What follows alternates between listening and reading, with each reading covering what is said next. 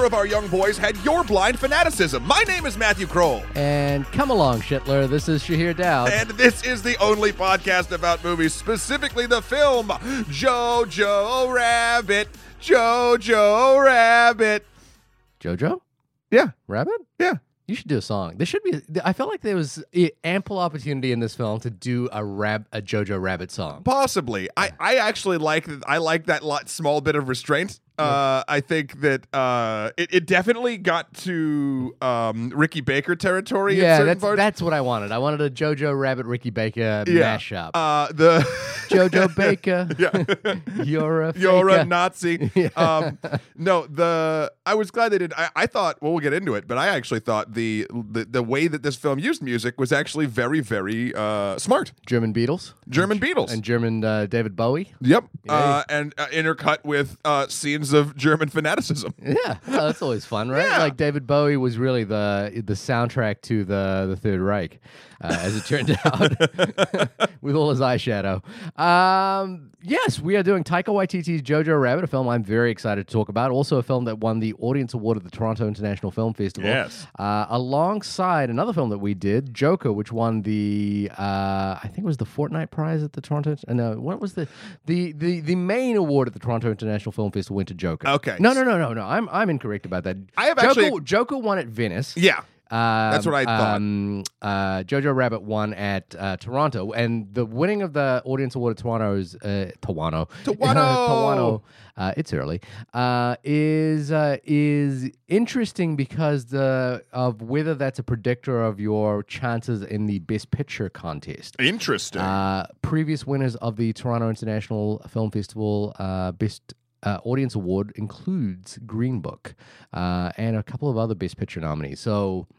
It's a good. It's a good uh, win to place you for the Oscar races, as this film may do, given its release date. Interesting. I so I I find I find literally the only I guess one of the only things left fascinating about the Academy Awards, about the Oscars, is the weird pseudoscience that we all try to do Oh my God! Yeah, uh, to predict when in fact all we're I don't know we're predicting the al- not even the algorithm we're predicting the the average of what a small group of people will do Yeah. and and uh I mean, I mean that's exactly what gambling is based on a lot of times. Yeah. So I guess it makes sense. Human beings will gamble on anything. It tends to be the case, though, that a winner at this awards tends to play okay in the Oscars. So previous winners include 12 Years a Slave, uh, La La Land, Three Billboards Outside Ebbing, Missouri, uh, The King's Speech won there, Yeah. uh, Slumdog Millionaire won there.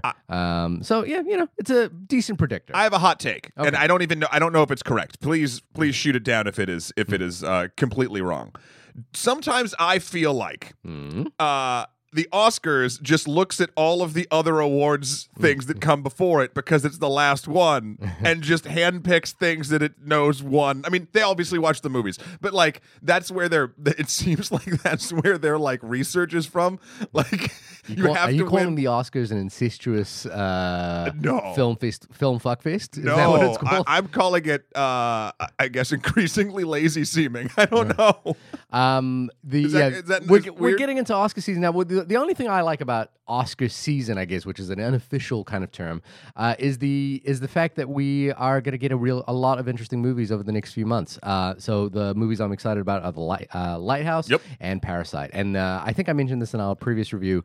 Is Bong Joon Ho had this funny funny comment about the the fact that uh, Parasite was being positioned for the Oscars, Right. And he said something along the lines of, "Well, it's really interesting how South Korea has never had a film in the Oscars, even as a nomination." Yeah. Uh, and then he turned and he said, "It's re- the Oscars really are just a local award show," and and I think to couch it in that phrase, you know, like it's a local award show, is kind of the, the perfect amount of dismissiveness uh, for for what he thinks about the Oscars. I love that Oscar season now uh, is is really giving Christmas a run for its money, and it's it's still before it's still before Halloween as of this recording. Yeah. Uh, so so it's like, oh, we're just gonna hang up the Oscar decorations nice and early. Any Oscar movies or any you know potential Oscar movies that you're coming at, you're thinking about, like Irishman, perhaps? Or, I mean, well, I haven't seen Irishman yet, so I can't really say. No, although it's been that's getting phenomenal reviews. That's what I'm asking. Oh, is, oh, is oh, like, I is there mean- anything you're looking out for? I mean, I, Lighthouse. Lighthouse, I think yeah. is really mine. Also, Parasite. I know these are two movies that we're looking forward to doing um, in the coming weeks. yeah. Um,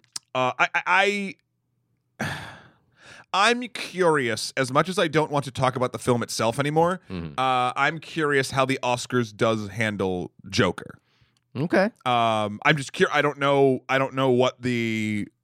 I mean, I definitely. I bet you a Best Actor nod. I think Mhm. that goes without saying. Um, but we'll see. We'll see what it does. I, I, I, I. That's something where there's too many counteracting uh, Oscar narratives. Like comic book movies before even last year got officially like snubbed. Well, actually, I guess Dark Knight also did, did well, of- of course. But like, like so they don't tend to really like that stuff. But this is a movie that's not that. But then also there's all this. I don't know. I don't know. Okay. I think uh, Greta Gerwig's Little Women is going to be uh, an interesting play. Ford versus Ferrari is going to be um, an interesting one, directed by James Mangold, whose last film was Logan that we did. Yep. Um, Beautiful Day in the Neighborhood. That seems like it's trying for that. And uh, the t- as of today, the the first uh, for your consideration posters started coming out, and uh, Avengers Endgame is uh, is uh, taking a stab. Happy Halloween. uh, I mean, that's another interesting thing too, because it's a bit of a Lord of the Rings scenario, uh, in the it- sense. Given of, it for the uh, for the previous films, or giving it for the body of work. yeah, uh, which is a weird concept. I don't know if I fully agree with it, uh, but I do understand from the from a a marketing standpoint or b just a, a burnout standpoint. If if they let's say in an alternate universe. They really highly respected superhero films. Right. okay, if if the Marvel Cinematic Universe just kept winning awards, Mhm. it would get real boring as a viewer and as a like an interactor with the Oscars because they do come out every year. It would Right. become very homogenous. Yeah. So, uh, I, you know, I, on one hand, I'm like, yeah, I could see them actually at least nominating Endgame because of again, like they did uh, Return of the King, or they were. Return of the King did Won. win. Yeah. It won the most number of Oscars, I think, for any any Best Picture winner at that time. I, mean- think it won like 13 awards. Listen, Lord of the Rings as a trilogy is just fucking insane. Like, just the amount of I I vi- revisit it maybe once or twice, uh, you know, every year. Uh. Twice a year. I, I- that happened one year. I- um, but like, So, so you revisited it once or twice one year. I revisit it once a year. One year, I revisited it twice. Gotcha. Yeah, sorry. Uh, so yeah, I mean that movie. I, I see, for instance, why they didn't even know that was only three years as opposed to ten or eleven that the Marvel would be at this point. But like, and I think uh, you know, Lord of the Rings is a more impressive uh, group of films than a, a lot of the Marvel movies. So um, even from just a, uh technical standpoint. But anyway, Before we go to the review of Jojo Rabbit this week, I want to read out some emails. Thanks everyone for uh, emailing us in at onlymoviepodcast at gmail.com. Also, some a lot of hot takes this week on uh, our Twitter at onlymoviepod. Uh, well, before we even do that, I want to shout out uh, Thirstman or Turstman on Thirstman. Twitter, yeah, Twitter, who I believe is just Thirst uh, Man would be different. Thir- no, I think it's Turstman. I know. I'm Yeah. saying Thirst Man What would is be. a- Turstman? Is that a gaming thing? uh, I, I, I am not familiar with Turstman. I think it's just probably his handle. Unless Okay. I'm wrong. Turstman, uh, please correct us. uh, who is Zach, who has been emailing Yeah. us before. Uh, Turstman or Zach uh, is doing a thing where he's listening to every single episode. What? What? Of, why? Of the only podcast I mean, movies. I am I am highly flattered, Yeah. In- but, but why? I'm incredibly flattered, but concerned for your health is more is more than anything. I don't know what's going to happen to your mind. Yeah, If- that's if- that's what I'm really worried about. I mean, you uh, listen. I I believe in your your your mental constitution Mm. and your ability to consume vast amounts of media.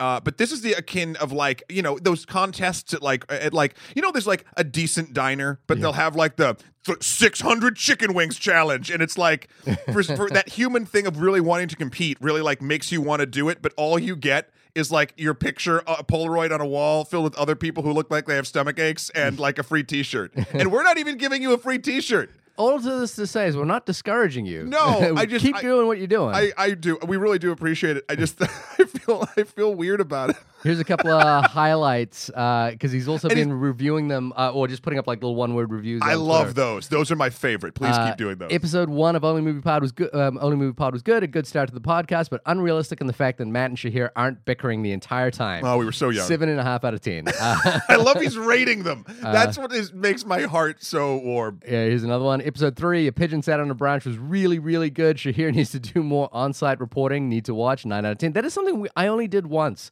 uh, which is I took a recorder to the uh, movie theater and Yeah. recorded other people. But I will, I, I will say, there's a little secret to that episode is, and this was purely by coincidence. Uh, a lot of the people at that screening were people I knew. um, which which we I didn't intend to take. You know, I took the recorder thinking I was going to do it, but I ended up knowing a lot of the people there, so that was kind of what made it easy. Whereas now I'm always like, do I want to talk to strangers outside Yeah. the movie theater? I don't know. Also, spoiler alert. Uh, that, uh, that just as Shahir said, that's the only time we've done it. So Mm. don't anticipate it ever coming back again.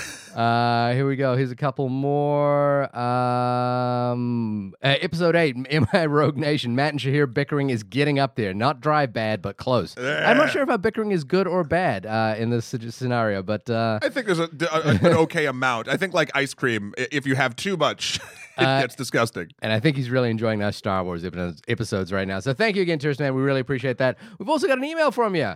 Um, hey guys, just putting my opinion out there. I feel like the entire tangent that you guys went on uh, was unnecessary. uh, if you're listening last week, uh, we had uh, uh, an interesting conversation that, yeah, as as Zach says, probably went on a little too long about the definition of the word unnecessary. Uh, I'm going to stay out of this because I don't care. Uh, I feel that as long as the movie is not intentionally hurting everyone, then everyone, uh, then every movie is necessary in some way, whether it be to make money or to tell a story. Every movie is necessary. And for the love of God, please do not start another fight like this. This last one was reaching the lobster territory. Oh, I think lobster is our is our benchmark. Is our is our bickering the fight about? uh, about uh, uh, unresolved endings, or I forget how we yeah, worded it then, okay, but like, yeah. yeah, uh, yeah, whether or not they're whether or not they're worthwhile or not. Uh, Steven has another email for us. Do you want to read yeah, that I'll out? read Stevens. Um, okay, so he, first he starts it off by saying, "Why are mommy and daddy fighting?" and then uh, he uh, he continues.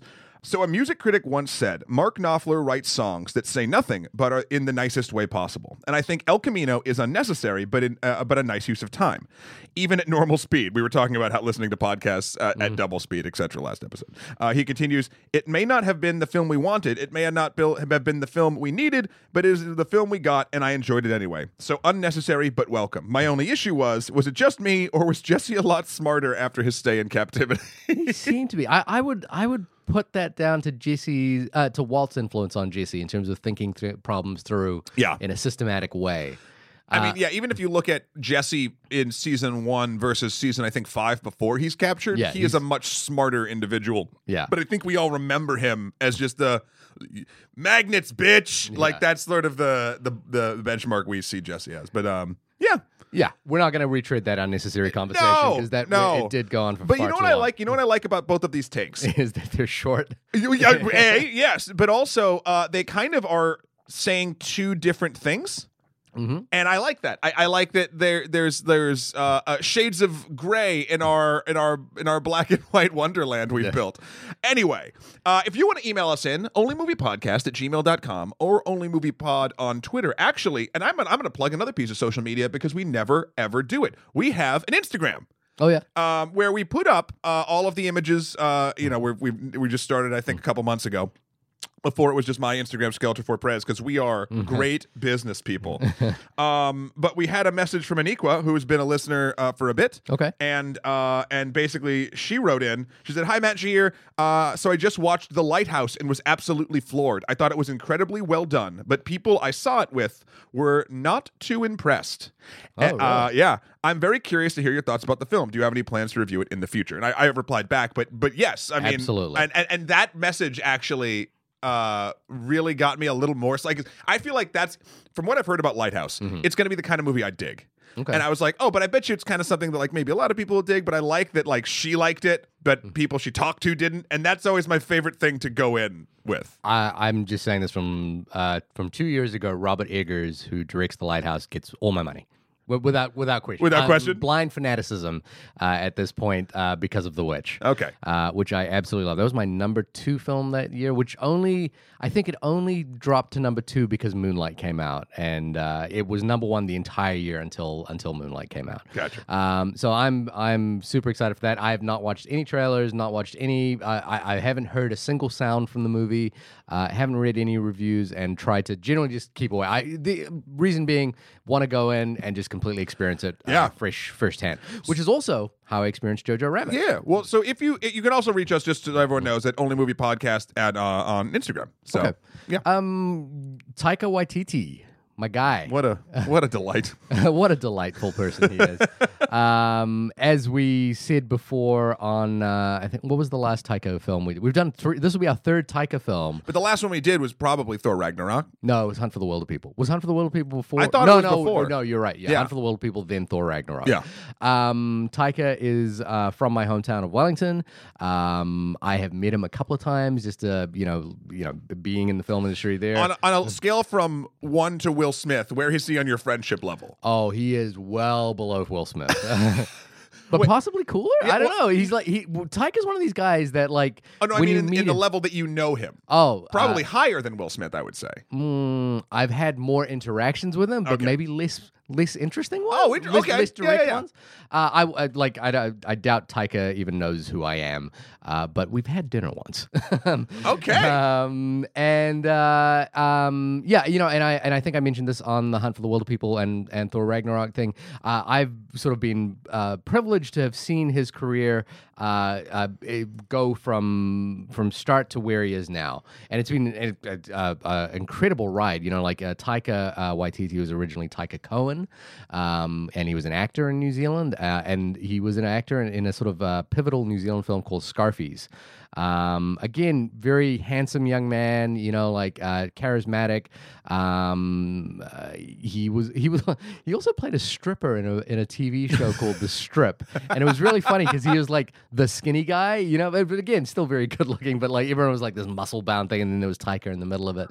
Um, and then and then you know, like to the point, uh, I saw his first short film, Two Cars One Night, on a VHS copy that was being circulated around uh, for people that were part of the film festival uh, circuit.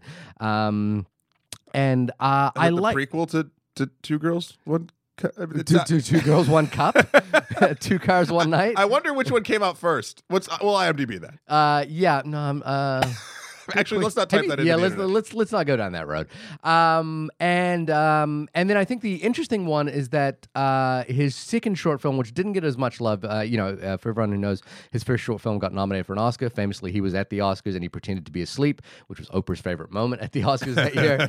uh, his second short film, Tama Tū, which is something I really loved, which was a World War II short film about uh, a Maori battalion in World War II. Oh, I didn't know that. Yeah, yeah, it's really and it's essentially it's silent because the, these uh, these soldiers get trapped behind uh, a, a building and there's a sniper out there, so they can't make any sound. Uh, but one of them farts, and so they and they're all trying to figure out who farted, and uh, and then they're just kind of telling jokes to each other uh, silently. It's really good. It's really, really, really. Is that a feature? No, no, Oh, it was a okay. short film. I was gonna say that'd be an interesting feature. Yeah, well, I think I think it's interesting because it kind of leads. it- It's it's maybe a precursor to his ability to do a war film. Yeah. Um, and then obviously uh, Eagle versus Shark, uh, which came out first. Then uh, Boy. The thing with Eagle sh- versus Shark is uh, it was. It, it played at Sundance. It was workshopped at Sundance, and I think one of the early criticisms of Eagle versus Shark is that it felt a little bit Wes Anderson-ish or Wes Anderson light. Yeah. Um, and and I think that was something that sort of dogged him kind of early in his career, but I think he managed to find a way to to make his own work his own. Uh, the follow up film was Boy, which did uh, tremendously and is still the most suc- well for a while the most successful film in New Zealand. Um, followed by What We Do in the Shadows. Uh, So good. Hunt for the Wilderpeople, Thor Ragnarok, and Jojo. That is quite an accelerated career. Have you have you watched the What We Do in the Shadows series? I have not. I have not watched the series. I'm I'm really looking forward to it because it, it transposes Wellington, New Zealand, where I'm from, to Staten Island. Is that right? I mean, I guess. yeah.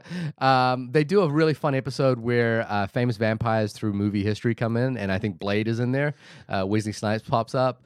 Uh, Ty- Tilda Swinton's in there. Um, a couple of ca- cast from uh, True. Uh, True Blood are in there, so That's I, I amazing. I think uh, I think it'll be fun. And is obviously this darling of uh, Hollywood now, uh, which is just fun to see because you know, like again, he's this local hometown hero, I guess. Um, but you know, uh, he is uh, mentioned often in the Marvel Cinematic Universe. Bob Iger, when who is the head of Disney, was defending um, uh, the Marvel Cinematic Universe for from Scorsese and Coppola. Uh, you know, mentions Taika as a key figure of uh, of the Marvel Cinematic Universe. So it's a it's a really fascinating thing to see uh, where he's going. You know, I, I and he's very young. You know, uh, Yeah. Um, so the the the and he, you know, he's got so many interesting films coming up. He's got one about uh, a Samoan soccer team that he's making right in before he does uh, for the uh, Love and Thunder. Yep. Which is the next Thor film. He's got Akira, the remake of Akira, That'll be uh, in- interesting. in, the works in there somewhere. Plus, he's producing a couple other films. So he's a busy guy. He's a busy guy, and it's I'm, I'm psyched that this is a weird thing, but I am psyched that he is so young because it just means we get a lot more work uh, Yeah. as you know as time marches forward. Uh, and it's also nice too. I, I like that. Um, like the thing that sometimes I think you actually you've mentioned that you worry about with filmmakers joining things like the Marvel Cinematic Universe is that uh, it might pigeonhole them. Right? Have you sort of said? Am I paraphrasing? Like. Yeah, no, I think I uh, I think that's true. Or you want to see them spend more time doing the, their own thing, right, or something? Yeah, and uh, I think I mentioned that uh, in the Roma um, Mm. review, which was that you know uh, directors often talk about using their big paycheck money to go off and do passion projects, but they we re- very rarely see that happen. Yeah. Uh, this is not that case. No, I know it's great. Um, I I think I, I really enjoy the the trajectory of his career and all the films of his that I've seen. Uh, and this uh, spoiler alert is no exception, in my opinion. Uh, if we're just sort of rolling into the our, our beginning thoughts on Jojo Rabbit, unless there's anything else. Well, tell us what it's about. Oh yeah. Oh, I almost forgot. I almost forgot about the the sage like words of IMDb. Ahem. A young boy in Hitler's army finds out his mother is hiding a Jewish girl in their home. Cool, accurate. Te- tec- technically true. yeah, Uh, thank you, IMDb. uh, I, I want I want to get a branding deal with IMDb where where either a we write all the movie copy for every movie. every movie. It's going to take a while, but that's why they pay us the big bucks. I think we should get Tierstman to help us out. With this yeah, and then two, uh, or they just get uh, us. So we can go back and forth. I know I read it every time on the podcast, but we should go back and forth and just read them in the most dramatic way that we can. I think uh, you should bring back your crawl crawl. Is that what it's called? Oh, the crawl Crawl! Yeah, wow. yeah. Well, there will. Uh, what's it called? Uh, Star Wars is coming up. Yeah, the new the new last Star Wars or something. Oh, oh my God! Can we talk about one thing before we get into Jojo Rabbit? Okay. Uh, D and D out of out Yeah. of Star Wars. Benioff and uh, DB Weiss What dropped out of Star. happened? It feels like Star Wars is like a currency in Hollywood right now. It's like who are they going to pass this on to now? Yeah. This trilogy, because Rian Johnson's got a, a Star Wars trilogy coming up as well that he's working on, but not after a few a couple of other movies. But like this is my, so you you heard you saw the the Twitter thread that people are saying made this happen, which I don't. I think that happened too quickly. yeah, I- yeah, I think it would have happened before. But like, uh, they went. Uh, they did a, a speech at um I think it was the Atlanta Film Festival, Yeah. Austin or something like where that. they basically from the from the sounds of the tweets and again i haven't seen video of this so i don't know but this is why some things on twitter can be a little bit Mhm. weird uh just made it sound like they were buffoons and they absolutely knew it and they kind of lucked their way through like everything that they did they just sort of it it sounded like reading in a twitter format was like yeah they were dummies who didn't do it safe and like you know what? Uh, it was weird Uh, one interpretation of, of that, because again, you're reading a Twitter feed, I which know. is a secondhand account of something, is it sounds like they're, you know, like to me, again, completely uh, unobjective on this one.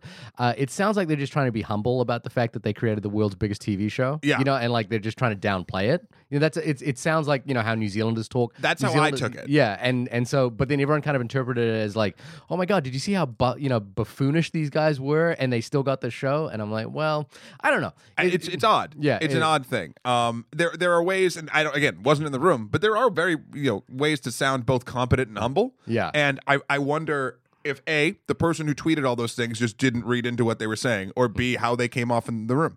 Uh, I, I just found it weird, and then the, the Star Wars information happened, and that's one of those like congruences where you're like. This can't be the cause, but Right. it's happening at the same time, and therefore the internet and, and the, the mass at large that doesn't sort of pay attention or know how quickly or slowly certain things in this industry work will be like, oh, it's the, it's because they're stupid, and they said they're stupid, so they lost Star Wars, and it's like, uh, well, no, Who else was the the director of Fantastic Four? Jonathan uh, Josh Trank also lost the Star Wars franchise, and didn't Colin Trevorrow lose one as well? It's there's a lot of people that have lost Star Wars franchises. Uh, Um, very curious to see. Uh, speaking of Star Wars, uh, Taika is going to be directing episodes of The Mandalorian as well. So, Really? Yeah. So I Disney Plus is not wowing me right now. There, if you're a Disney fan. Uh, There's tons of stuff, and I love that they're breaking out some like even stuff from the 40s and 50s. yeah. uh, very carefully, mind you, because Disney knows Disney knows their past as much as they'd like to not uh, know their past. But uh, I, I'm not a big enough Disney head Right. Where like I'm psyched for this for the Marvel stuff and, and a couple things. Mandalorian would be great, but like a lot of the the films that are on there or the shows, like I already own in another way. Yeah. Uh, so I'm just like, eh. I think uh, uh, I'm interested in it just from uh, uh, having access to kid-friendly films for my child. There's so many. Yeah. So Um, yeah. we should jump back to Jojo Yes. Rabbit, uh, the Sorry for the tale of some satirical Nazis. Uh, you know, uh, Beat- Beatlemania through. Uh, uh, through uh, 1940s Germany. Uh, what were your first impressions of the movie? Well, the, the the way uh, the, the what you just brought up and what I mentioned in the beginning of this episode, the way that the mu- the movie starts with using the German version of "I'm a Believer" uh, and countercutting it with basically the fanaticism and like the of the of the t- of that time in Germany. Uh, I even saw an interview with Taika where he was saying like he was doing research and then saw these this footage of them and he's like, "This is like the Beatles. This is insane." Yeah. and then that was sort of the the the turning point for that. I found that was the perfect like palate cleanser and starting point mm-hmm. for this because it was even if you don't like on the surface understand exactly what he's trying to say, you get the feeling. right. Like you know there's something culturally where you're just like, "Oh, like you just understand. I, understand want to have a button that, that just plays "Can't Fight the Feeling." when you use it, can't fight the feeling, Okay, and, then just, and then continue going. Maybe for Christmas." Yeah, Um. So so when that hit, I was like, I'm in for I'm in for a good ride. Uh, and I was not let down. This movie, um, when announced, there was a lot of uh, you know like. I don't know if like you know, there's two sides of it. People that like you know, oh, you shouldn't be making a comedy sort of about this, but then there's other people that say it's fine and like whatever. Like, and, and this movie I think does a very good job at even just um ascending above that entire discussion because of the craft of it. Mhm. Uh, yeah, he's taking difficult uh, historical times and turning f- parts of them farcical, but he's not doing it for no reason. There's there's a heart to it. There's a there's a message behind it, Mhm. and uh, it's, it's, a- also not like there's isn't precedent for this. no, of course not. But but like you know, in this in this age of internet outrage, uh, the there's sort of you know there's that that conversation often with films like this these days can get more into the rah, rah, rah, it shouldn't be this or yeah it should and rather than the content of it i feel like this movie just sort of like has the ability to fly over that and just be uh, a meaningful piece um, I think Taika did great as the imagination, the imaginary uh, Hitler. The, Drop uh, dead Hitler. yeah, yeah, drop dead Hitler. JoJo's uh, played by uh, Roman Griffin Davis. Um, JoJo's imaginary friend, who is a boy who is um, b- b- fanatic and obsessed with sort of the the, the Nazi culture and, and is psyched to be going to like a Hitler youth camp. Mhm.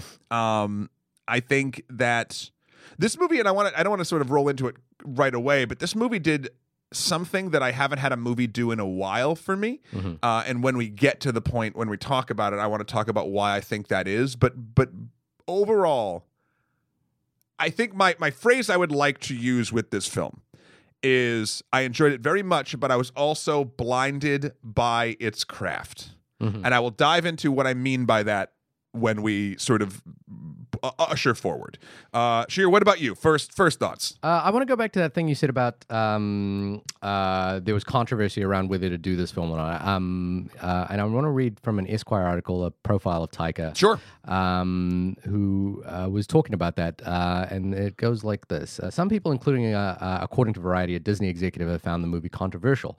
Uh, I'm not really sure if that's true, Waititi says. I'm not sure I should be saying this, but because I don't want to feel like I'm defending myself. But Bob Iger, CEO of Walt Disney Company, who aforementioned um, um, mentioned Taika Yeah. during uh, uh, defense of uh, the Marvel Cinematic Universe, and Alan Horn, co-chief, co-chairman and co-chief creative officer of Walt Disney Studios, have seen the film and have sent e- me emails saying this is a ve- this is fucking a very important film.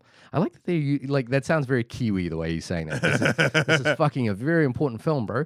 Uh, we love the film. He considers the situation. This is not a film to be afraid of, by the way. It's not challenging in the least. Yeah. Um, given the recent surge of neo Nazism, it's strange that a movie about a boy and his friend Adolf is not a capital A about white, white nationalism. Uh, it was around Charlottesville when people were asking, is this a reaction to that? And that might be what you're talking about in terms of like, Yeah. you know, what does this film kind of stand for? He says, and it was like, no, this is just something I was trying to make. And weirdly, it became more important and more pertinent. So, uh, just backing up into the history of how this film came about, is it, it is an adaptation of a book by uh, Christine Leunens uh, called Caging Skies, which uh, is not a comedy. Um, Caging Skies was actually adapted into a play by a friend of mine, uh, Desiree Gezentsvey, back in New Zealand. Um, and I think Taika may have seen it. I'm not sure. Uh, but it was a very well regarded play at the time as well. But Taika, being Taika, decided that he could take this material and turn it into a comedy. I don't, I don't think the imaginary Adolf exists in the book. Um, I would imagine not if it's not a comedy. yeah. Um, and and um, my my initial thoughts about it are this is maybe in the ascendancy of Taika's career. Um, uh, and I, I'll refer to him as Mr. Waititi because you know what do I know? Um, We've had dinner with the man. Now I think you can. Go. very very briefly. How Uh, quick was your dinner? it was it was a buffet style dinner. Oh you know, you know. All right. All right. Um, but um, uh, there's always been the case with Taika, which I've really enjoyed, is that I felt every film has been better than the last. Mm-hmm. You know, like I think Eagle versus Shark was a really strong start, but not, you know, like it did kind Sure. of fall into the shadow of uh, of uh, Wes Anderson. Uh, Boy was better. Uh, I loved what we do in the shadows. Um, and this is the first time I think that the it's not a case of Reach exce- exceeding his grasp. I think he's more than capable of dealing with this kind of material, and and more than anything, I think the idea to satirize the Hitler Youth as uh, buffoonish is is uh, an entirely valid point. uh and you know, given where we live, exist in Charlottesville, uh, or the rise of neo-Nazism, an entirely uh, appropriate um, uh, view of the uh, of of that movement the the issue for me is I think this film is kind of essentially doing three films in one. Uh, uh, a sort of coming of age story about JoJo and and you know like his growth into manhood, uh, a satire of. Um, uh, the the Hitler, you know, the Hitler youth, the fanaticism around Hitler youth, and the fanaticism around, uh, uh, you know, Hitler. Yep. Uh, the idea that that can be ridiculous, and uh, a, a sort of uh, a fun drop dead Fred kind of uh, take on you know what an imaginary friend could be like for for JoJo. I think it's kind of doing those th- those three films, and they are intertwined. Yeah. But I don't think it actually, for me personally, uh, it didn't land any of them in a sort of meaningful way. Wow. Okay. Um, I thought they were all very well executed, and I think the ideas are all there. But I never found that the three idea, any of the three ideas, came together in a sort of interesting way. So, uh, you know, this will kind of be loose spoilers, but the the resolve of each of those stories uh, felt. Um, a little slight to me, um, and you know when Taika, you know himself says this is not a challenging movie. I agree, it's not a challenging movie. Uh, I don't think it's uh, particularly controversial in terms of anything it says. In fact, Do we mean challenging by like what? Um, I don't think it's saying anything powerfully uh, difficult about uh, the rise of fanaticism or Hitler Youth. I think I think it's a it's like uh, shooting fish in a barrel in terms of like, yeah, that was really dumb. yes. You know what Yeah, I mean? Yep. And and and I don't think it actually says anything uh, particularly powerful or interesting uh, in that area. And I and I you know like uh, uh, I I think the the sort of trick of a movie like this, like Hunt for the Wilderpeople, is to take the comedy that you're doing and then kind of mold it into something um, by the end of it. And and I, I and I just think that there are three different stories going on here. Three on their own could be interesting interesting films unto themselves all entirely intertwined but none of which uh, really land for me uh, in a in a strong way. I, I think um you're I 100% agree with you with the idea that it is not like a challenging thing or trying to like bring new light to a, a thing about like World War II the end of it how the fanaticism sort of like it's not it's not talking about the fanaticism itself it's it's farcical it's making fun of the fanaticism as as the backdrop what i think actually worked incredibly well i guess is just one of your three stories and i found it the most important was sort of not only jojo becoming a man or growing up but there is an intrinsic um how do I sort of start this off? There is an intrinsic interesting tale about the children at this era of uh, when when Germany was about to fall, when the Nazi regime was about to fall. it's a really bad time to be a nazi Yeah, yeah. and um the the the journey that a lot of these young people must have gone through like you've you've you've basically essentially growing up in a fantasy world well because the propaganda machine is still rolling even though germany is not doing well in the war uh, and then to have your sort of life shattered in that sort of way eventually and this story of course also has him run into um, the the young girl hiding in the walls Elsa. elsa played by uh, thomasin mckenzie Yeah. uh, great job there as well from uh, Leave No Trace. yeah. Um, but the, JoJo's journey of fanatical little boy into actual human being. I find, and and you can call that journey to manhood. I I find the like boy to man is sort of the way that um, and, and they say this in the movie, kind of like the way that the Nazi would sort of call it that, like you become a man by learning to throw a grenade and knives and kill this rabbit and do all that. You know, like that's that's what manhood is. Uh, I would argue that becoming a man or an adult, you know, however you want to put it, is more when you get to a, a place of emotional um, understanding of not just you, not just your ideas of the world, or that sort of like childlike one um, sort of fantasy that the to be honest, the Nazi Party persisted during that time. Um, and JoJo, by the end of this movie, for a couple different reasons, in in complex ways, some of them I, I feel like moved in a, at a little bit of an odd click, but definitely took that journey for me. Yeah. Um, and I, I I resonated with that completely. I do think the other two things fell by the wayside as far as like what was meaningful to me about the film. Yeah. But um, I think the performances and the writing and the way that things are positioned.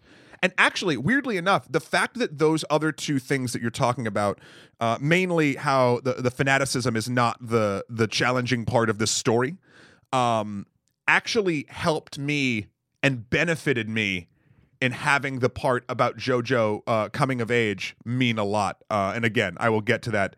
I, I know I'm teasing this a lot, but I don't want to quite talk about that part yet. But there's there's a reason behind my um, my monotone madness. Yeah, I I think for me the issue here is that um yeah, like like there's a long history of films about World War II and, and Germany, and Yeah. the, I, the reason I kind of, I guess I wondered very uh, uh, carefully about this question of whether this coming of age story lands or not, um, is is for me the transformation is kind of obvious where this character is going to go. You know, like he's a he's a, a kid who's blinded by uh, by uh, his uh, love of Germany. You know, uh, he's sort of like a boy playing soldier. Yeah. Uh, and he's going to be confronted by the enemy, so to speak. You know, so it's like the boy in the striped pajamas. It is um, the the he's going to be confronted with the fact that the person that he's been told to hate lives in the lives in the uh, attic above him. Tale as old as time. Exactly, and so uh, the fact that he comes around to her, uh, even to to to you know, seems like that's where the film should go, unless unless it's going to do something surprising. Um, and and you know, like I think the the sort of the th- questions I was kind of interested in in during the film was whether he would ever turn on her or whether he would um, use her um, to kind of uh, advance himself in the in the Hitler Youth. You know, kind of there's a uh, a film called uh, Lacombe Lucien uh, where a character I think turns someone in um, for the and then you know. That's a that's a great Louis Malle film, by the way.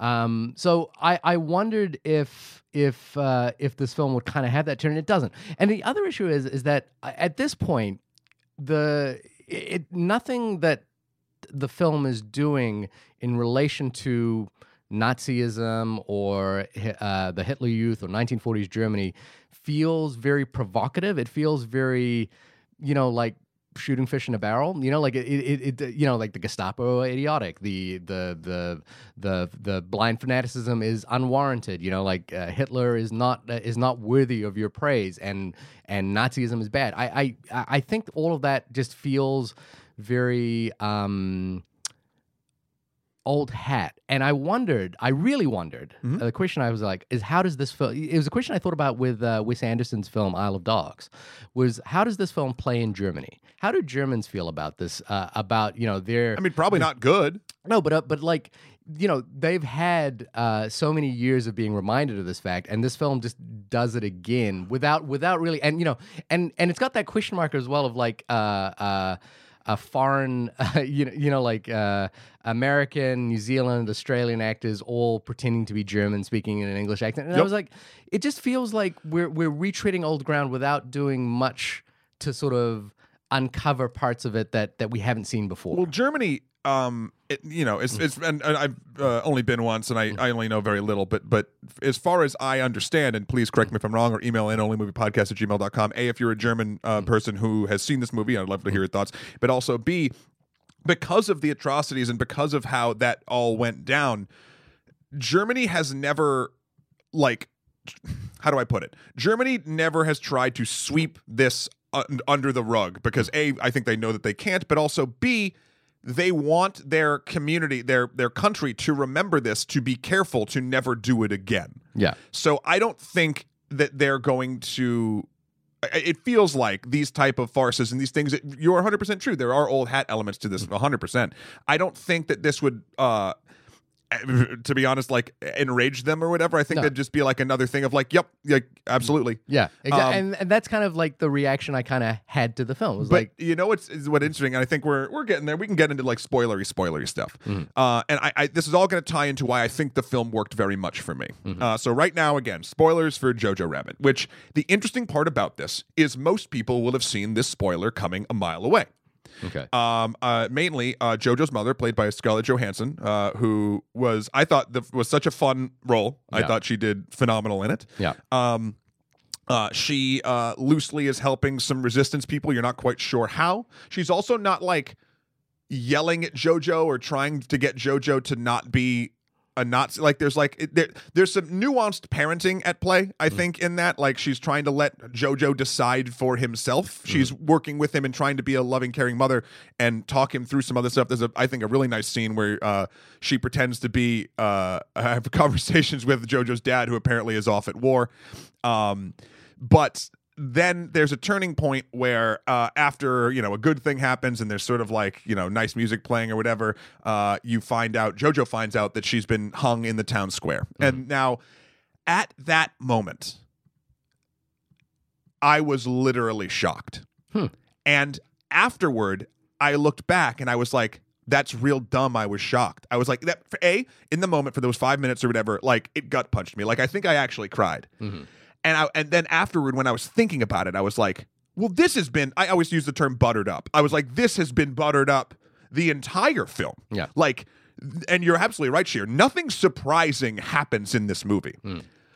But I think weirdly, the fact that it still affected me emotionally and that I was blinded by the craft, as I sort of put it in the beginning, is that despite me being able to look back after I've sort of seen it, I was so engaged with the way this story was being told, this old hat story, Mhm. that I did not. I, I was having a, such a good time interacting with the film that the cynic or the even the the critic or or the the the story constructor in my brain didn't follow the beats that would have led me to being like, oh, of course she's going to die. This is how these movies go. And I don't know if there's a term for that, but I have not experienced that. I don't know if ever. Like it's it's What what what is the thing you're experiencing? we watch a lot of movies, right? Yeah. I can normally be like, and, and I can also appreciate, but like I can like, okay, this is a story. Yeah, I, it feels like she's going to end up being dying, and that's going to be a thing that pushes JoJo one way or another. And you know that's where the film's going to go. Like the way that it's structured. If you just sort of look at it, if you were looking at the bullet points or a script beat, or even how you were watching it in chronological order, if you've watched a lot of films, you can guess that's the direction it's going. I didn't see it coming. Like good storytelling, I, I, I think good good filmmaking. Right? uh or, or even how do i put it? It's like i was so enthralled with the way the story was being told. It was the magician effect. Like i was watching the show and i didn't see the the sleight of hand or whatever. Um and and that's a that's currently these days because again we watch a lot of films that's a very rare instance for me and then i got to thinking i was like okay I agree with nearly everything you're saying too. Like it, it's a it's a trite story. We've hit this before. It's not doing anything really interesting with the with the Nazism part of the of the of the of the tale. Mm-hmm. The only part that I actually found interesting was JoJo's journey. But again, even JoJo's journey kind of basic, right? But I think the fact that it was able to take the the the fanaticism and the Nazi parts of this story and dance them around a little bit and then sort of was was a way to better obfuscate an obvious twist that was coming. Mhm. I don't know. I, now I feel like I'm rambling. If you uh, like, what, Well, what do you uh, think about that? Like that- the idea that that can be done. Uh, I, I, you know, uh, like I said, I think it's good storytelling, um, and I think the way he sets it up is very uh, is very elegant. Um, he does it with two images that that you are subconsciously absorbing throughout the entire film, which is that uh, we see we we hear Elsa, uh, not Elsa, it's um, um, uh, Rosie, Rosie, yeah. uh, Scarlett Johansson's character talking about uh, his shoelaces all the time. Mm-hmm. Uh, we see, and we only we see in several uh, sequences during the film, we only see her feet, uh, and so we know and identify what her feet are, Look like, what, yep. what her shoes look like. Um, we also hear uh, Rosie talk about butterf- you know, like uh, falling in love is like having butterflies in your stomach, um, and we even see like this beautiful image where when we realize that. Um, uh, Jojo is falling in love with uh, um, Elsa. The you know like we cut down to her tummy and we see butterflies Right. So the way we you know so, In his so- stomach, yeah yeah. yeah. Uh, so we we are subconsciously being set up with those two parameters of images, and then. What I loved about that moment is that um, you know uh, JoJo is following a butterfly down a street, and then comes across her feet. So we we've been we've been Set teed up. up to to kind of see that moment, and we know exactly what it is without having to see her body. Yeah. And it's more powerful uh, than if we saw you know uh, her hung from a tree, Yeah. uh, hung from the, the Town town, square, square. yeah. So I think it's a very very powerful moment, and it's a very it's a really good example of Taika's incredible visual storytelling. The moment after it, I thought was actually really good as well, which is that you know JoJo sits in front of the um, in front of the body for a while, and Yeah. then we cut to uh, the buildings around the uh, around the um, town square, which all look like eyes. So Yep. it's all watching this thing happen in front of them, and I think that's really elegant visual storytelling. Um, so you know, I that I that, I agree that mo- that moment really really lands. Unfortunately for me, it's kind of the. Uh, I think I look. I Taika is real is a really great filmmaker, and I think and I think his best films are yet to come. Uh, and and this is one where I think the issue around it is that by the end of the film, um, I'm not seeing anything in here that really lands. And I think at the most basic level, what he's really good at, like if you look for Hunt for the uh, uh, Hunt for the Wilderpeople, and uh, what we do in the shadows, by the way, is an emotionally resonant moment between two characters. You know, so at, at the end of Hunt for the Wilderpeople, it's Sam Neill and Ricky Baker. Yeah. Um, kind of realize, you know, Sam Neill comes to him and like get tells him a haiku poem. You know, he's finally learned to to come to this point. And at the end of this film, it's uh, Elsa and Jojo dancing. You know, Mm-hmm. like their mother has told them that dancing is a is is what you do when you're free. Um, and it's a it's a sort of a lovely goofy moment, but it also feels slightly. Uh, like yes, obviously that's where the film was going to go. you know, like and obviously he by the from the moment that uh, Elsa appears in in JoJo's attic, there's never really a turn where you feel like he's going to actually you know like there's there's there's a threat to the scenario except for the moment when the Gestapo turns up which gets diffused kind of pretty quickly Yeah, the, the the two things on that point. One, I think there's a, a, a, a, myriad of character turning emotional moments that Taika shows us in this. I mean, there's multiple with JoJo and his mom. There's uh JoJo. what do I, you mean by character turning moment? Well, like what you, I'm sorry, you you you phrased it. I'm I'm rephrasing it wrongly. You said moments. What Taika's really good at is interpersonal moments. Is that what you said? Yeah. Yeah. So. I think there's not just the interpersonal moment of weirdly the the hanging, but Mm-hmm. the relationship building up to that. Of course, I think um, I, I would say that up till the two thirds point of the film, until the Gestapo scene, um, that uh, Elsa and JoJo don't really have that. Um, but I will say that weirdly, again, as a full turning point, which I. Uh, Again, I think I was blinded by the craft because you look back, the writing is on the wall. Uh, JoJo and um, um, what am I? Uh, Sam Rockwell's character, Captain Kleins, Kleinsdorf, Kleinsendorf. yeah Uh, that turn at the end, I thought was gr- beautiful. right Uh, and then the moments between, actually between ScarJo and Elsa, uh, between Rosie and Elsa, uh, in in the attic when they're just sort of talking through stuff or in the crawl space, Yeah. I found very resonant. And um, I think the like I, I definitely got that same feeling from Hunt for the Wilderpeople. I, I got it here too. Mhm. Um, just just as you know like as a loose comparison do you think the ending of Hunt for the Wilderpeople kind of Hunt for the emotionally- Wilder People has a better ending because, but I also wonder if that is because it's not a story that I am familiar with. Like if hmm. I'm looking at it from a story structure perspective, I don't really know where Hunt for the Wilderpeople is going to go, Right. and that journey is a, is an exciting one. Yeah. and it's different than this one because even I think we both said it. We kind of know where this journey is going to go, but I it it it the reason why I, I really respect this film, if I can try to boil it down into a shorter explanation, is it takes something well worn and tricks me into thinking that it's not Right. until the end, and I'm actually thinking about it. And to have I, I am always have you ever gotten this this thing Shahir where like you're jealous of a person who's never seen one of your favorite films because you know they get to experience it for the first time? Sure. right? That's that's the closest thing I can equate to this. This was the chance to see a well-worn trope that I know I enjoy. There's farce, and then there's a story about sort of changing into an adult that we've all seen a million times. But the way this film is made tricked me really in the moment until it was over into feeling like it was a new experience, Right. and I loved that. Like, uh. Again, I, do you looking back? Do I'm like, yeah, Hunt for the Wilderpeople, better ending. Uh, you know, other films that Taika has done, you could I think break down and be like, yes, I think overall a stronger piece of work.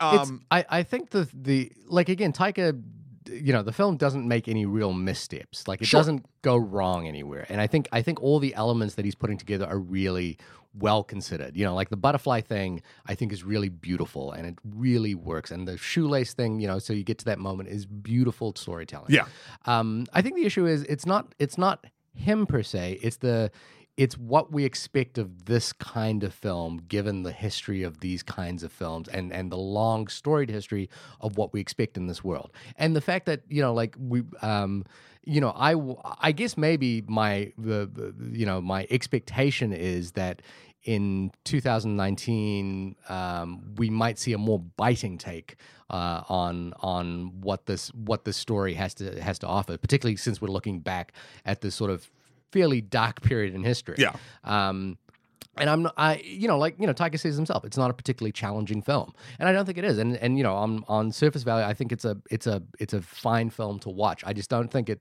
it uh, for me personally, none of the material kind of elevates beyond doing what I expect it to do at a baseline level. And and one of the most telling moments I think for me is that uh, towards the end when Hitler turns back up again, you're like, oh wait, oh yeah, we got to wrap this story up, right? Yeah, because Hitler doesn't need to be here anymore. You know, he's kind of Jojo's. You know, his mother's already died. You know, he's already on board with Elsa. The Gestapo have already been disposed of, or you know, like are, are moving away. And then Hitler turns back up, and he's trying to convince Jojo to like. um to like you know like turn her in or, or something like that again and and it's like you know the you- you're watching go- that scene going oh yeah no no yeah I forgot about Hitler. He's got to be here. And and yeah he's got to get Jojo's gonna have to get rid of Hitler. That's not the way. Yeah, that's so- not the way I experienced it. That's but- yeah, it's interesting. but you know like he's got when he kicked him in the nuts and says fuck off Hitler I'm like okay cool got it. You know like I, I expect that's what I expect this scene to do. I'd kind of forgotten that Hitler was even in this movie at that point you know? Um and and it would just felt like an, an additional story to wrap up. Um I think the dancing thing kind of it it almost works for me. It, it almost feels like it could work. Um, but but something about I guess the world that this film inhabits uh, feels like it's not quite as daring as I think you can be with the idea of a of a fictional Hitler.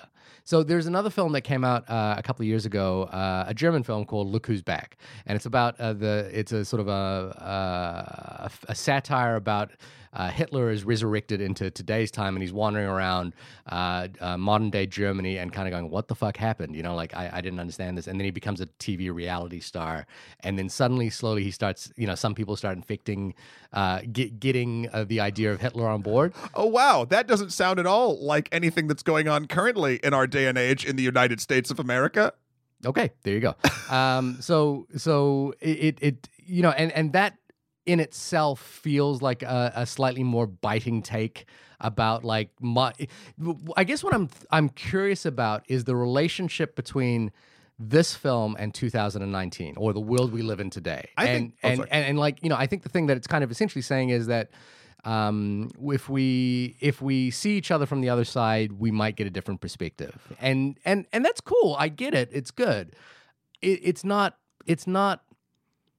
It, it doesn't. You know, get me thrill excited about this movie. I think. I think he's very good. I think this film is very good. I don't think that's what it's trying to say. Okay. I think that's what we're used to these baseline sort of stories that this is wrapped around a lot of skill trying to say. The idea of like if we see each other from the other side, we'll understand each other. Mm-hmm. this is weird. Oh god, and I don't I'm going to butcher this how my brain is working right now, so apologies in advance. The storyline is about JoJo coming to adulthood, okay? The story we are used to is the one you've described. The the you know, if we see each other from the other side. And the farcical stuff about about Nazism and and nearing the end of World War II Germany is the backdrop that we are normally expected to feel is the focus of a film, but then uses to obfuscate sort of in making the rest of it feel um feel I guess fresher at least in my eyes than it should have. Um wh- how that relates to 2019 is I think we are kind of uh, at least I am, and maybe I, I don't know if the discourse, the, the great discourse would agree or disagree with me, but the idea of like, oh, if we just see each other from the other side doesn't really work. Like, because it, it, we were just looking around and it doesn't seem to work. Both sides of whatever political or, or, or ideological thing that you have uh, seems as though our bubbles are complete. And uh, I don't think those stories will be resonant at all. Therefore, I don't think this tale is trying to do that. If I want to look at what this movie's trying to do in a 2019 environment. Um, which maybe here's the other thing too. Maybe it's not trying to do something in a 2019 environment, especially with the the, the myriad of, of history you've told me about the development of this film. But if it was, um, I think it would be doing the subversion thing while it's not the point of the story, showing how fanaticism. There's a great line that Elsa says. It's in the trailer, and I'm going to butcher it, but she's like, "You're not a Nazi, Jojo. You're just a little boy who wants to play dress up and be in an army." Or I forget what the what the actual line is. And if you look at, I think Taika has actually said this in an interview. If you look at the Third Reich and if you look at the Hitler Youth and you look at like even the, what Hitler was sort of interested in, it was all very childlike one man hero like even if you dive into the occult stuff like it's all very like the things he found important Mhm. were childish Mm-hmm. they were the the these adventure stories of like this one man who could you know take on the world like and it's that sort of thing and he used for lack of a better term his own personal chaos magic to actually like will that persona into existence and took nearly the entire world down with him. And I think what this movie does well, even though it's not like the main storyline, is really through the journey of JoJo, show uh, subversive cracks in that armor throughout his journey. Because in the beginning, JoJo is in it. And like, I remember when I was a little kid, and like, you just, that's how you think. And then I think this movie does a great job showing that at the end of the day, this ideology that the world espoused, part of the world espoused, and, and almost took us into uh, uh, uh, a global dark place, uh, is a childlike notion. Right. And I think this movie does a good job. Granted, it's it's coming at me from my perspective and in again my bubble. I would be curious. this is a weird sentence. I would be curious. well, maybe not. I don't know. Of people that are not in my bubble, right? Uh, Like how this What Nazis think of the film? kind of Yeah. um so so it, it i think it it's it's three pieces that you've sort of described all work at different aspects of where this movie's trying to point for me but you you what you what i will agree with you on is they don't come together to have a complete this is what we are saying narrative. But emo- the emotional through line is one thing the socioeconomic or cultural through line is another. Um not socioeconomic i apologize for that. The the, the cultural uh, through line. So but I, I actually enjoyed the scatter shot of that. Like and i feel like and I'll, I'll, this is how i'll just sort of wrap up i guess my final thoughts. Um, that scatter shot that shotgun blast of of all of those things i think helped me have that original feeling of watching this feeling like it was a fresh story because there were so many sort of different things going on it distracted me from the fact that it is a little bit baseline and i would if i sat down and read the script or like the beats i would understand exactly where it was going and that was an again i gotta go back to that feeling of like being jealous of, of, of a person who you know is going to watch something amazing for the first time I, I watched this and I was like, this is so amazing. And then I didn't until after realize I had seen something like it a few times before. So uh, I would say, in my opinion, yeah, uh, you go check this movie out. And I would love to hear what other people, if, if other people have had that experience. Nazis to write us in at uh, onlymoviepodcast at gmail.com. Actually, not really. Um, I, I would prefer not to get into a discourse, but like, uh, I, look, any, But, but that's what this film is inviting, isn't it? I don't know if it is. Really? Uh, but but but See, and, and, I, and you know, I take that back. A Yeah. civil discourse, Yeah. sure. But I, I think that's I what- would like to be in a civil discourse. I think that's what the film is suggesting that a civil discourse between two opposing sides um, should eventually come to harmonious. Uh, I don't get that from it, to be honest. really, I mean, again, Elsa and JoJo's relationship. again, I don't feel like that's the that's the I don't feel like that is the that's the well worn part that if it is trying to do that, I don't think hits. Okay. Uh, but that's just me, you know. I, that's I still think it's a very uh, worth your time and money film. Yeah. Um, I think you know. I I I think the thing that you described um, was it's um, it's scattershot. You know, like it does feel like uh, a, blast in a lot of different directions and a lot of different ideas. And I and I think for me, I think all of those ideas are noble and worth pursuing and can be done interesting. And the idea, if you you know, like basically the pitch uh, for this movie is an anti-hate satire. Um, you know, which I, I just don't. I, if, if it is an anti-hate satire, it's a very soft one. Um, That was the pitch for it. yeah, I mean that's what the the tagline for the movie is: the anti-hate satire Jojo Rabbit. Uh, that just sounds like bad marketing. Um, and and I think you know, like if you said, "Oh, I'm gonna do, I'm doing a movie uh, right now about like uh, a, a boy growing up in the Hitler Youth who has a fic- who has a best friend named Adolf Hitler, uh, an imaginary best friend to, Uh, called Adolf Hitler," I'd be like, "Oh, I'm really curious what, you're gonna do with that because that's obviously." Um it's obviously explosive content. It's obviously like challenging you know like content that you if you just say i'm doing anything you know like you know, the, the common conversation uh, uh debate tactic is is at the point at which you accuse someone of being a nazi because of their stringent ideas is the point at which a debate falls apart. So this mo- movie is automatically going to nazism and adolf hitler and i'm like curious okay what are you going to do with that? Like what where's that idea going to go?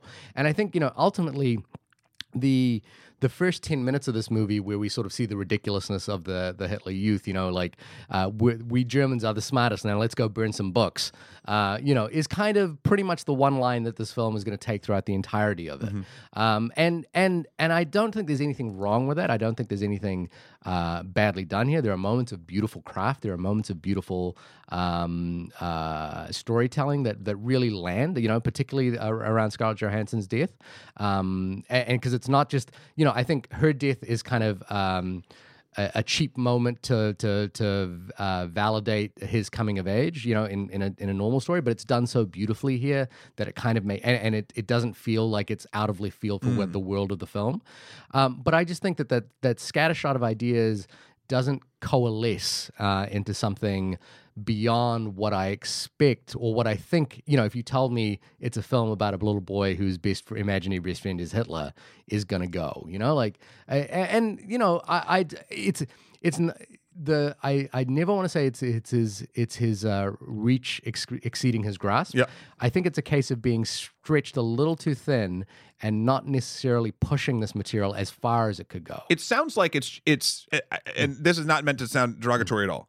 It sounds like it's just not the movie that you wanted it to be based on the knowledge of what you had about its subject matter. Or like the movie that you thought would be the best version of. No, I think what it is is I expected, I wanted to see where the idea of wh- where the first 10 minutes, the ideas of the first 10 minutes went further than they did. I and, see. and and and I don't think they did. You were hoping that he took what you thought this film would be es- espousing, a saying, or whatever, hmm. and seeing it where Taika would take it further than you had already thought of. I, I yeah, I guess my point is that the first 10 minutes kind of t- gives me all I need to know about about where this film is going to go. Gotcha. and and it doesn't go you know much further beyond that and and you know that's that's that's a yeah maybe it's a a, a failure of expectations on my part um I don't but know if that but can happen. but you know uh i you know i i felt that way about green book um you know as well so uh But ooh, that's an interesting comparison, though, because Green Book, yeah, again, well worn tale, Yeah. but not told in a way that ever made it feel not well worn. yeah uh and, and not to and- say that's not a crafted and, movie. and there are but- some inherent things about this that are provocative and you know not least of which is having uh, a maori man play a maori jewish man play adolf hitler you know like like that's that the meta. That's the meta. yeah, that, that is a subversive act in of in and of itself. Um, normally, one of the things that bugs me about films like this, or in general, any film about um, about uh, another country and having actors of uh, of not of that country speaking with just the German accent. Yeah. is that bugs me. But but this is a satire. It's meant to be silly. I think the part of the fact is that it's not meant to be authentic to that case. And you know, Taika even uh, read somewhere that he was given a Hitler biography at some point, um, and you know he refused to read it because he wanted his Hitler to just be a childish imagination version of Hitler. Um, I think there is a really there's another the other moment that was so the two moments that were really effective for me, three moments maybe, um, were Four tops. yeah. Five if you're really get, stretching. Yeah, is uh, so so the the death of uh, uh, of Rosie, I think, is very well done. The second was when there's a moment at which uh, Hitler starts giving a speech, and the the the echoes of his voice gets a little bit deeper, and he starts really talking about uh, Elsa in an inhuman way, and and Taika's performance really becomes the Hitler of the rallies that we Yep. might have seen. And I think it's it's a it's a really subtle turn, but it's really it's really elegantly handled. A lot of lot of upshots. Yeah, yeah, he's just sticking the finger right up there. Um, and then the third one I, I thought was really effective um, was uh, Stephen Merchant, the introduction of Stephen Merchant's character, uh, the Gestapo.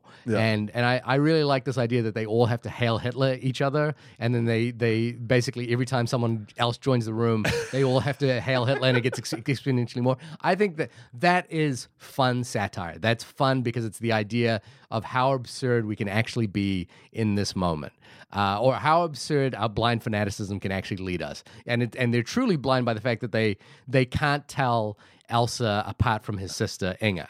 You know, although we're we're sort of made to be aware that um, that Colonel uh, uh, uh, Sam Rockwell's yeah. character is kind of helping them out. Klenzendorf. Yeah. So those are the moments that, you know, like there's a lot of good stuff in this movie. I just I I wondered whether it it went as far as it could given what the premise actually is. You know, like I think Hunt for the Wilderpeople, for example, and I'm just using that as a it's not the same kind of film at all, but just using it as an example of uh, of His a, work. a film where the initial premise goes much further than than you expect it to, to a point where you're like, I I'm just on board for this ride, and I can I can wholeheartedly, uh, happily endorse everybody going to see. Right, this. right, right. Yeah, and that and that you know it's a it's I I still think he does no wrong, you know. Apart from he just doesn't go as far as I think this material allows him to go. So one very small wrong. Well, it's it's there's nothing wrong with what he said, with what he's what, what he's doing in this film. Um, but you know, like I can't, I don't think any moment's bad. I just don't think it all coalesces. Gotcha. Okay. Well, there you go. This has been the only podcast about the film Jojo Rabbit. Jojo. Uh, Shahir, when you are not dodging uh, buckshot from uh, a, a cinematic experience, where can folks find you? Uh, I'm standing right in the firing line at my website, www.shahirdaud.com. That's S H A H I R D A U D. Matt, when you are not crying at your untied shoelaces, where can people find you? I I never learned the poem. I think it's very uh, insensitive The that you bring that up. cave. Mm-hmm. Yeah, uh, you can find me uh, basically mashing laces together at m a t t h e w k r o l dot com for my You were life and. Velcros? Is that what it Yep, Velcros. Uh, also, Skeletor, the number four, PREZ on uh, Instagram or PSN or Emperor MSK on Twitter. Also, please check out the good works we are doing over at Extra Credits. By the time this drops, uh, our Halloween episode will have come out about. Uh, actually, it, it actually dives into some cinematic stuff. It's about what makes a good horror protagonist, either whether it be in games or in film, or narrative, movies, whatever. What's, Um, the, what's the answer? Uh, the answer is blood. No, uh, it's a lot of different things. Uh, you should check out the episode, but it's a lot about how it's not just physical danger, it's not just the psychological danger, it's not even just the danger to the person themselves. There's a lot of different sort of aspects that can. You have to tie the audience to the situation um, in a way, and you have to sort of not only disempower the person, but also give them a reason to uh, be around. Um, and a lot of times, just being trapped is not enough. Anyway, you can check out the episode; it's very, very fun. Uh, and with that, um, we will talk to you next week with oh. either Parasite or Lighthouse. Yeah, what's really exciting is both these films are playing at our local theater. You know, like these are the kinds of. Oh. IFC independent films that you would like would have to like trick all the way across town to like to like get in to see, and they're playing at our local, like a five minute walk from us. So I want, I really want to get both of them in. Hey, let's be Uh, honest; it's like uh, a twenty-five minute walk from us. You ride your bike, so it's five minutes. Yeah, I ride my bike, so um, it's so close, and I, and and that is exciting to me. Like, a, you know, just I just know this this film in New York would play at IFC, which is nowhere near where we Right. live, and it's like it's a forty-five minute trip just to get out Hey, there. well, we're Um, gonna do it. I, I'm guessing we'll do Parasite next. Is I, my I'm really excited about Parasite. Okay, let's do Uh, that. People should do their homework uh, maybe and watch Memories of Murder. That's all I'm saying. yeah. Shahir says do your homework, and I just say go eat candy. anyway, we'll talk to you next week. Bye. Bye.